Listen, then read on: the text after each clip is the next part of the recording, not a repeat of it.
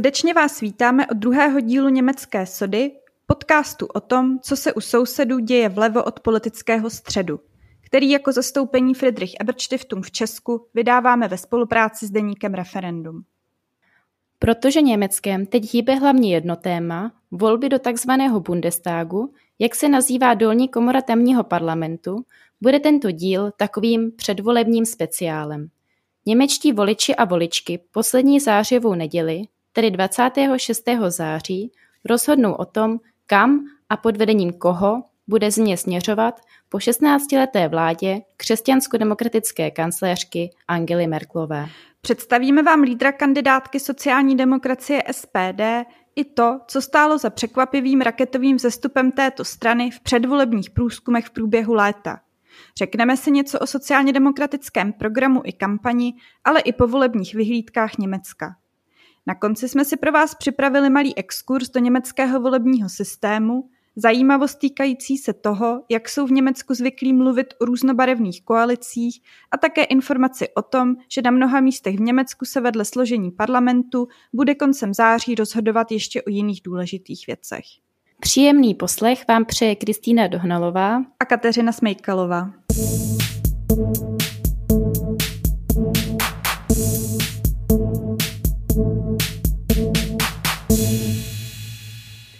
Katko, už jsme to naznačovali v úvodu a je to taková senzace, že o tom většina našich posluchačů a posluchaček i u nás už asi slyšela.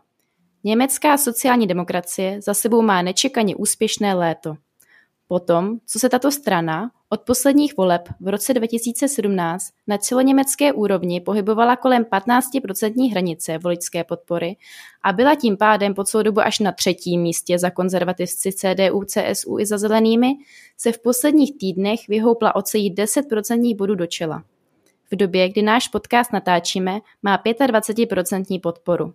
CDU CSU o 2, 3% body méně a zelení, kteří byli na jaře tohoto roku chvíli dokonce na prvním místě a skoro atakovali třicítku, se propadli na pouhých 17%.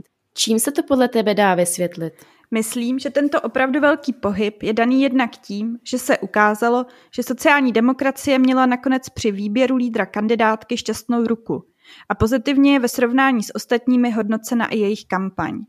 Zároveň ale úspěch sociální demokracie určitě zapříčiněn i chybami konkurence. Když bychom si nejdřív měli zrekapitulovat ty, tak tu jsou jednak pochybení kandidátky na kancléřku zelených, právničky a poslankyně čtyřicátnice Anileny Berbok. Její nominace na lídryni strany nejdřív krátce způsobila velké nadšení. Mnozí kvitovali, že by jako mladá žena mohla do politiky přinést po dlouhé, unilé merkelovské éře nový vítr – ale také potřebnou energii pro boj s klimatickou změnou, která je ústředním tématem zelených. Jenže ona se v rychlém sledu dovolila řadu pochybení, od pozdě přiznaných vedlejších příjmů přes obsané části své knihy až po přikrášlení v životopise a začala se také množit vystoupení, ve kterých si důležité věci pletla nebo nedokázala nabídnout konkrétnější odpověď. Spolu s tím, jak přes léto začalo také ustupovat do pozadí téma pandemie, na kterém se zeleným ještě na jaře dařilo jako opoziční síle těžit body na úkor vládnoucích CDU, CSU a SPD, začaly zelení v průzkumech padat. Lídr křesťanských demokratů z CDU CSU Armin Laschet, předseda vlády v nejlidnatější německé spolkové zemi Severní Poríní Vesfálsko, už do kampaně startoval oslabený – O čelní místo na kandidáce se utkal začátkem roku se svým bavorským kolegou Markusem Södrem s tím, že zatímco Laschet byl hlavně favoritem stranického vedení, je Markus Söder dlouhodobě populárnější u řadových členů i veřejnosti. Vedení nakonec Lašeta obvyklými mechanismy do čela kandidátky vyneslo, jenže jindy tradičně disciplinovaná strana se s tím tentokrát nesmířila. Lašet tak doteď bojuje s více či méně otevřeným bojkotem uvnitř vlastního tábora, který má mimo jiné i dopady na předvolební nasazení straníků a straniček v kampani. Zároveň si ale i on dovolil různé chyby.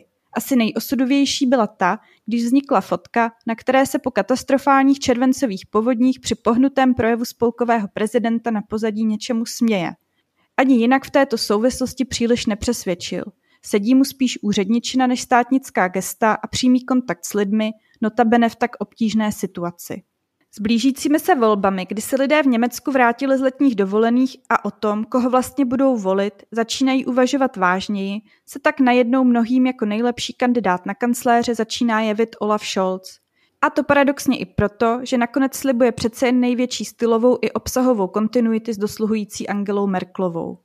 Protože tohle je zdá se to, po čem nakonec Němci a Němky uprostřed začínající čtvrté vlny pandemie a po ničivých záplavách touží nejvíc. Po kontinuitě, jistotě a zkušenosti. No a zkušenost tu politický matador Olaf Scholz rozhodně přináší, i když ještě nedávno byla i jeho vlastní stranou vnímána jako zkompromitovanost vším, co způsobilo dlouhodobý pokles preferencí SPD. Pojďme si ho představit ještě jednou blíž, i když jsme se mu věnovali už v minulém díle. Jaká byla jeho dosavadní stranická a politická kariéra? On to přece s ní měl ještě nedávno celkem nahnuté. Odkud se bere takový nečekaný comeback, když ještě před ani ne dvěma lety si ho i jeho vlastní strana odmítla zvolit za předsedu? Olaf Scholz je původně vzděláním právník. Ve své praxi se věnoval hlavně pracovnímu právu. Víc než 20 let se ale nyní již pohybuje ve vysoké politice.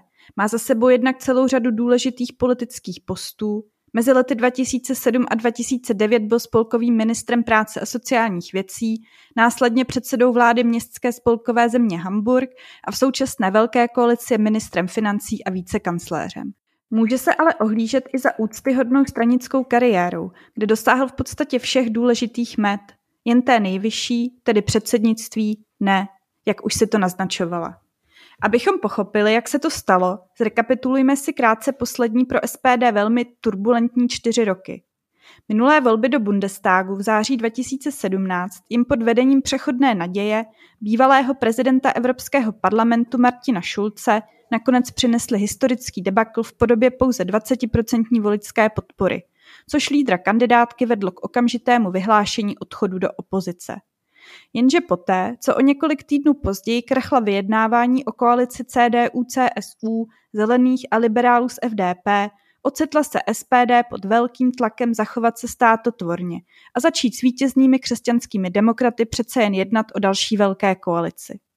Vedle prohraných voleb imič tehdejšího předsedy strany Martina Šulce poškodil jak tento ostrý obrat, tak potom především to, že když si stranická základna účast ve vládě nakonec těsně odhlasovala, on, její velký odpůrce, v ní najednou jakoby nic usiloval o pozici ministra zahraničí. To ho v řádu dní stálo předsednické křeslo ve prospěch tehdejší předsedkyně poslaneckého klubu Andrej Náles, která se v něm však ohřála jen něco málo přes rok. V létě 2019 odešla ze všech politických funkcí v reakci na prohrané evropské volby. Doba po jejím odchodu byla dobou nejhlubší krize dříve pyšné Volkspartei, tedy doslova lidové strany, jak Němci říkají svým největším stranám catch-all typu. Rozhodla se na ní zareagovat inovativním procesem volby svého vedení. Přihlásit se do ní mohl ze strany kdokoliv, a to poprvé v jejich dějinách v genderově smíšených párech, které následně museli absolvovat sadu debat s členskou základnou, jež pak v přímé volbě rozhodovala o vítězích. Olaf Scholz se tehdy do klání přihlásil také, jenže závěrečné kolo nakonec ve prospěch dvou relativních outsiderů Norberta Valtra Borjance a Saskie Esken, jejíž hlavním programem bylo de facto zejména vyhranice proti Scholzovi jako proponentovi kontroverzní účasti ve vládě, prohrál. Strana se tehdy rozhodla pro větší levicovost místo Scholzova pragmatismu, pro nové tváře místo zkušenosti, kterou mnozí spíš vnímali jako zkompromitovanost vším, co stranu dovedlo na pokraj bezvýznamnosti. Přesně jak si Kristýno naznačovala, tak chvíli na to konto nebylo ani jisté, zda Scholz nesekne v půli funkčního období i se svou vládní funkcí. Jenže pak se rychle ukázalo, že na lídra, respektive lídrně kandidátky do voleb oběma nováčkům v čele strany prostě chybí formát a zkušenosti. Dílem svou vlastní nevýrazností a nekoncepčností, dílem tím, že byli favorité spíš řadových členů než stranického establishmentu, který je následně nikdy úplně nepřijal za své, a také v důsledku toho, že bez významnějších exekutivních funkcí prostě pro veřejnost nebyly vidět, byly rychle pro tento úkol odepsaní. Scholz sám se v mezičase naopak rehabilitoval tím, že se jako ministr financí stal rozpoznatelnou a široce pozitivně vnímanou tváří masivních pandemických finančních injekcí německému hospodářství a získal si tím podporu i levicovějšího křídla ve straně. Na německé poměry velmi personalizovaném předvolebním boji si pak, jak jsme už naznačovali, nakonec vydobil imič někoho, kdo přináší zkušenost nejvyšší politiky, ale i potřebnou charakterovou výbahu a obsahové kompetence. To jsou věci, na které se průzkumy v Německu před volbami dotazují a ve kterých bez výjimky Olaf Scholz skóruje. A to s čím dál tím větším náskokem před svým protivníkem a protivnicí.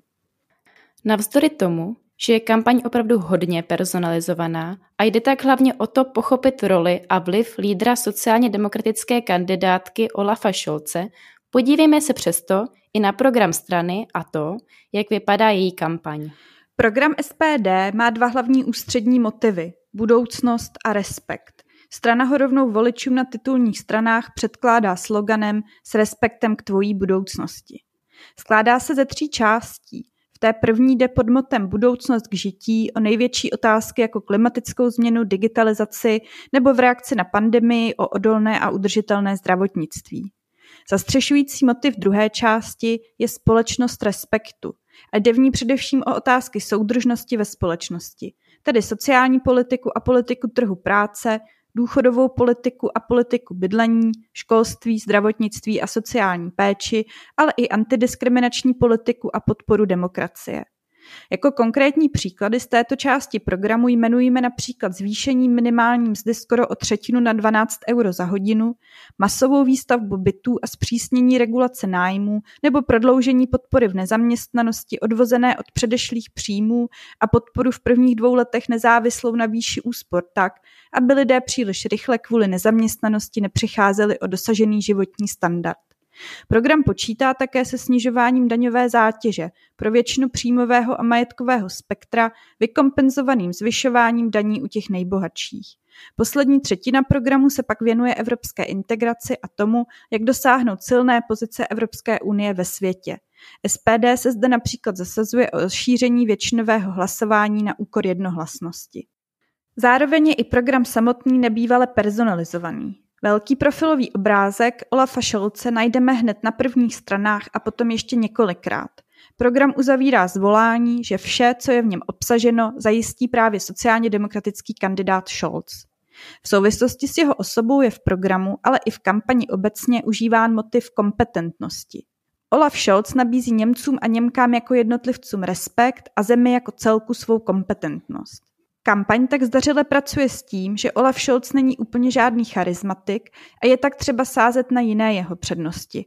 Volba padla právě na kompetenci a zkušenost, což ho má implicitně odlišovat zejména od Anileny Berbok, ale i Armina Lašeta, který nikdy žádnou funkci na spolkové úrovni nezastával. A pak také pracovitost, což bylo něco, čím se zřejmě podařilo Šolcovi blízknout hlavně na jaře, když už oba domělí favorité sváděli předvolební boj, zatímco se domělý outsider Scholz jakoby nic věnoval své ministerské agendě. Výhodou SPD je také její na české poměry obrovská členská základna.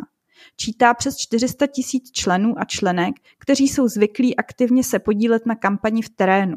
Ještě donedávna byla nálada a morálka vlivem roky stagnující voličské podpory nevalná, ale raketový vzestup straně vlil krev dožil a tak se do úspěchu posledních týdnů dílem určitě promítá i intenzivnější, optimističtější a motivovanější kampaň. To je mimochodem fenomén, kterému zdaleka nepodléhají jen straníci a straničky. Má se za to, že i pro řadu voličů je přinejmenším do určité míry důležité, zda jejich strana volby vyhraje nebo prohraje. Chtějí být na straně vítězů a tak se často přidávají ke stranám, které jdou nahoru právě proto, že jdou nahoru, čímž tento trend dále posilují. Tím se ocitáme zpět u tématu průzkumu a trendů. My máme trochu smůlu, že výroba podcastu nějaký ten čas trvá. A tak si nemůžeme být jisté, jestli v době, kdy nás posloucháte, není už zase všechno úplně, anebo přinejmenším trochu jinak, než když jsme natáčeli. Katko, jak pravděpodobné to je? Dá se na průzkumy spoléhat, nebo nás může buď do voleb, anebo přímo ve volbách ještě čekat nějaké překvapení? Na jednu stranu je ten trend velmi robustní a do voleb už je skutečně málo času. Dá se čekat, že zkušený Olaf Scholz si své vedení zvládne pohlídat, zatímco u obou ostatních není vyloučeno, že propadnou panice a nervozitě. Zejména na Armina Lašeta je od jeho strany vyvíjen obrovský tlak, protože její voličská podpora je v současnosti s odstupem na historickém minimu A pokud by tak dopadly i volby, bylo by to pro CDU CSU bez přehánění fatální. K tomu se přidává to, že v Německu je možná volba poštovní cestou, která začala už v druhé polovině srpna a kterou letos kvůli pandemii pravděpodobně využije rekordní počet voličů a voliček. Z těch už část odvolila a tak se nezávisle na tom, co se ještě do voleb stane, do výsledků přinejmenším částečně projeví to současné SPD přející rozložení sil. Na druhou stranu už i Německo zažilo velká volební překvapení, kdy se konečné výsledky dramaticky rozcházely s předvolebními průzkumy. To může být dáno i tím, že se voličské chování i v Německu stalo nahodilejší, než tomu bylo v minulosti, kdy byli lidé často po celý život věrní jedné straně a do jisté míry se to dokonce i dědilo. Volební preference také byly dřív určovány příslušností k určité společenské skupině. Toto jednoznačné tradiční přiřazení ale s tím, jak se životní dráhy a identity lidí rozrůzňují, mizí. Konec konců i teď, v závislosti na průzkumu, říká třetina až polovina německých voličů a voliček, že ještě stoprocentně rozhodnutí nejsou. Podobně jako mluví efekt úspěšných pro SPD, tedy že se k ním lidé přidávají, protože chtějí být na straně vítězů, se proti ní ještě může obrátit opačný efekt, soucitu s outsidery, který se nyní už trochu začíná rýsovat ve prospěch zatím opravdu až tragické kampaně CDU-CSU. Na poslední chvíli by se také lidé mohli nechat ovlivnit v neprospěch SPD jednak tím, že je může uchlácholit právě její současný úspěch v prognózách a oni tak k volbám buď vůbec nepřijdou, anebo dají hlas někomu jinému, třeba tak, aby SPD měla lepší koaliční možnosti. Zároveň naopak na mobilizační styl kampaně najel Armin Laschet, kterému se zdá, že už teď nezbývá mnoho jiného, než se snažit k urně donutit přijít své vlažné příznivce, kteří by možná k volbám jinak vůbec nešli, a to tím, že straší před rudým nebezpečím. Tím je vedle SPD samotné míněna hlavně spíš jen teoreticky možná koalice SPD, Zelených a Dílinke. No a tím už se dostáváme k německým povolebním vyhlídkám. Jakou vládu můžeme u sousedů od podzimu čekat? Tak předně zdaleka není jasné, že jde s novou vládou skutečně počítat hned od podzimu. Naopak se čekají velmi náročná a dlouhá povolební vyjednávání, protože výsledky budou těsné a sestavit vládu mimořádně náročné. Tím by se mohla mimochodem Angela Merkel dostat na úplně první příčku v tom, kdo kdy v poválečném Německu nejdéle vládnul. Zatím prvenství drží kancléř sjednotitel Helmut Kohl, ale pokud Angela Merkel provizorně povládne ještě v pozdním podzimu, překoná ho. Každopádně to zatím vypadá tak, že výsledky nebudou stačit na dvou koalici CDU, CSU a Zelených, na kterou si obě strany dlouho myslely, a že Německo čeká od konce 50. let první trojkoalice na spolkové úrovni. Od té doby, co se v poválečném Německu stranický systém skonzolidoval, vládla vždy dvoukoalice některého ze dvou hegemonů, obvykle CDU, CSU, občas SPD, doplněná většinou o liberály z FDP, po dvě funkční období začátkem tohoto tisíciletí zelenými. Že se stranický systém dvou dominantních stran a několika menších, pomáhajících jim k většinám, začíná hroutit, je zřejmé nejpozději od roku 2005, kdy vládu ve třech případech ze čtyř musela sestavovat velká koalice CDU, CSU a SPD, tedy dlouholetých uhlavních protivníků. Po nadcházejících volbách se bude hrát zejména o to, na čí stranu se přikloní obě jmenované menší strany, tedy Zelení a FDP. Obě by spíše preferovali CDU CSU, i když u zelených je to méně jednoznačné, stranická základna je levicovější než její vedení a taky to táhne spíš k SPD. Pokud ovšem vládu bude sestavovat SPD jako vítěz voleb, ani jedna asi nakonec neřekne ne. Pro FDP to bude o hodně těžší, protože by byli menším koaličním partnerem dvěma stranám, se kterými toho mají hodně odlišného. Ale potom, co odmítli účast ve vládě už po minulých volbách, by si to už asi dost dobře nemohli dovolit znovu. Spekuluje se ještě o možné koalici SPD, Zelených a Die Linke, jak jsem už ale říkala, její utvoření je spíše nepravděpodobné. Krajní levice Die Linke už sice svůj zájem o podíl na vládě ohlásila, byl by na spolkové úrovni vůbec první, nicméně obě strany si od ní drží dlouhodobě určitý distanc, protože jednak platí za stranu poněkud vnitřně chaotickou a nevypočitatelnou a vadí také některé její antisystémové postoje, zejména pak požadavek rozpuštění NATO. Takže to letos bude v Německu opravdu napínavé. Snad se nám podařilo vás vybavit dostatkem informací k tomu, abyste si poslední zářijovou neděli dokázali udělat obrázek, až se budou krátce po 6. hodině večerní vyhlašovat první odhady výsledků. Na závěr jsme si pro vás v krátkosti připravili tři kratší doplňující informace.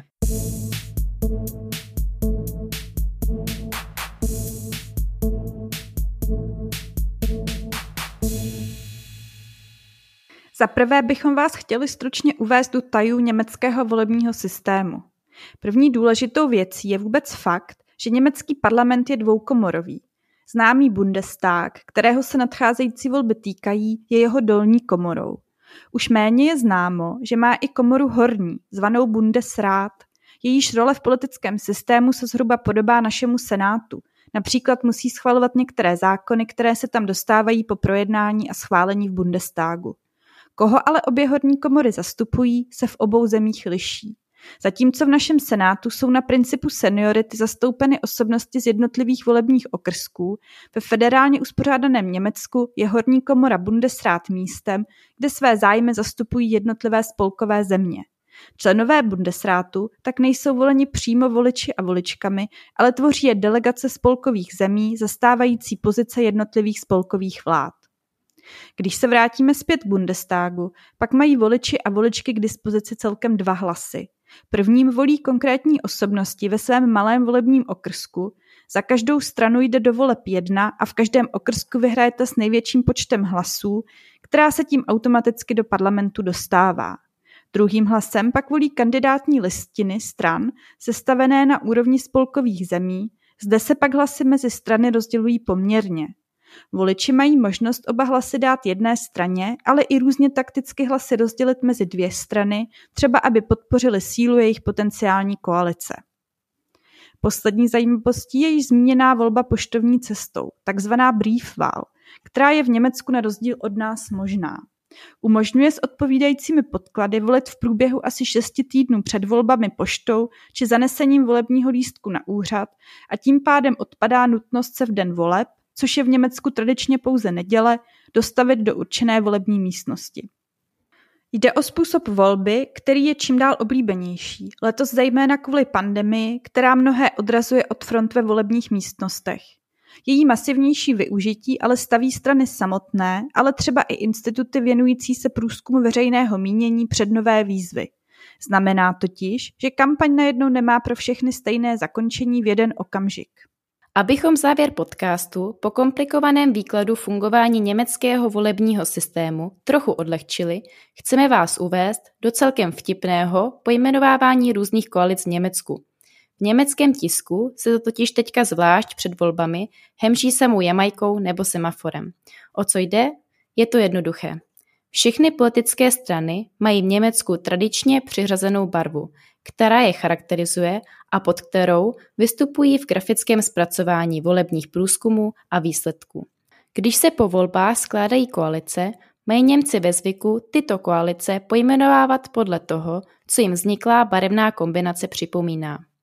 Jamajka tak je s odkazem na vlajku tohoto státu koalice CDU-CSU, ti jsou tradičně černí, se zelenými a žlutou FDP.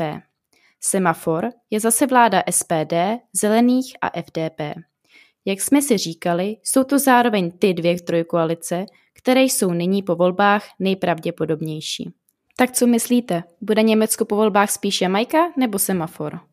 Úplně na závěr pak krátce o tom, o co jiného než o rozhodnutí Jamajka versus semafor 26. září v Německu půjde – ve dvou spolkových zemích, Berlíně a východoněmeckém Mecklenbursku předním Pomořansku, se bude volit i do zemských parlamentů. Ve východoněmeckém Mecklenbursku předním Pomořansku doteď vládla velká koalice pod vedením sociální demokratky Manuely Švézik a prognózy říkají, že by SPD mohla oproti minulým volbám svůj náskok před CDU-CSU ještě zvětšit. Zatímco v roce 2016 vyhrála jen celkem těsně, nyní v průzkumech atakuje až 40%, o čemž se SPD nezdálo už velmi dlouho, zatímco CDU-CSU spadla k 15%. V Berlíně nyní vládne rudá trojkoalice SPD, Dílinke a Zelených. I zde v průzkumech SPD vede, byť zdaleka ne tak výrazně, Průzkumy se spíše podobají výsledkům před čtyřmi lety, takže se zdá, že by stejná koalice se zhruba stejným poměrem sil mohla v Berlíně vládnout dál. Berlín pak čeká ještě jedno rozhodování, které je i u nás bedlivě sledováno. A sice referendum o vyvlastnění největších firm podnikajících v oblasti nájemního bydlení. Připomeňme, že referenda dosáhla občanská iniciativa Deutsche Wohnen und Co. enteignen, která ve dvou kolech nazbírala dost podpisů na to, aby se nyní referendum opravdu uskutečnilo. Bude napínavé sledovat, jak celá věc dopadne. V současnosti jsou oba tábory celkem vyrovnané, mírně navrch mají ale příznivci vyvlastňování. A to už je od nás pro dnešek předvolební situaci v Německu opravdu všechno. Uslyšíme se brzy po volbách s přehledem toho, jak to tedy nakonec vlastně všechno dopadlo a jak se dění bude vyvíjet dále. Mějte se do té doby dobře, sdílejte náš podcast s přáteli a známými a dejte nám vědět, co můžeme dělat lépe. Tschüss!